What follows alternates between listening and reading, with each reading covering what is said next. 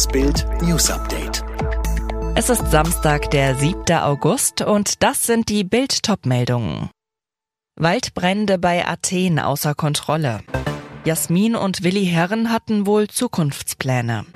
Bund und Länder planen mit 10 Milliarden Euro für Wiederaufbau in Hochwassergebieten.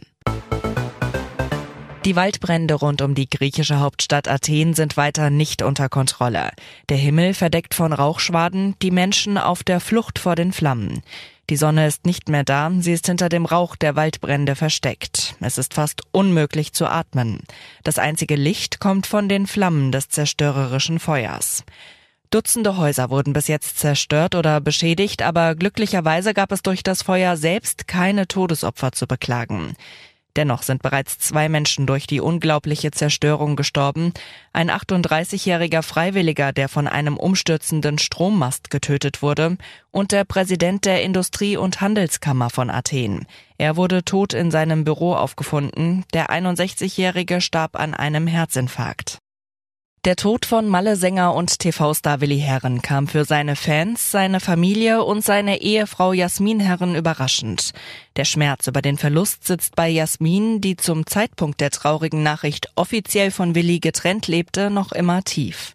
In einem Interview mit dem TV-Magazin Red wird jetzt klar warum. Jasmin räumt ein, die Wahrheit über die Trennung, da muss ich leider eine kleine Bombe platzen lassen. Willi und ich haben gelogen. Wir hatten nicht vor, uns zu trennen. Beide hätten sich einen neuen Weg überlegen und einen gemeinsamen Zukunftsplan machen wollen. Demnach hätten sie sich nach einem gemeinsamen Haus oder einer Wohnung umsehen und wahrscheinlich komplett nach Mallorca ziehen wollen. Doch dazu ist es nie gekommen. Willi starb am 20. April in seiner Kölner Wohnung. Bund und Länder wollen für den Wiederaufbau in den Hochwassergebieten mindestens 10 Milliarden Euro bereitstellen. Laut Spiegel wird jährlich, je nach Bedarf, Geld in einen Fonds eingezahlt. So soll verhindert werden, dass Milliardensummen längere Zeit ungenutzt rumliegen.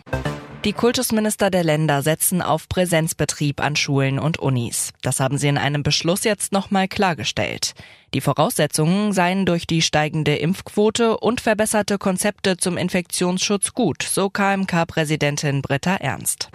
In Afghanistan geht der Vormarsch der radikal-islamischen Taliban unvermindert weiter. Die Islamisten haben mit Saranj im Südwesten des Landes die erste Provinzhauptstadt erobert. In Kabul erschossen Taliban-Kämpfer unterdessen einen ranghohen Regierungsbeamten. Dynamo Dresden steht in der zweiten Runde des DFB-Pokals. Die Dresdner setzten sich mit 2 zu 1 gegen Paderborn durch. Weiter ist auch 1860 München. Der Drittligist gewann gegen Darmstadt 98 aus der zweiten Liga mit 5 zu 4 im Elfmeterschießen. Alle weiteren News und die neuesten Entwicklungen zu den Top-Themen gibt's jetzt und rund um die Uhr online auf Bild.de.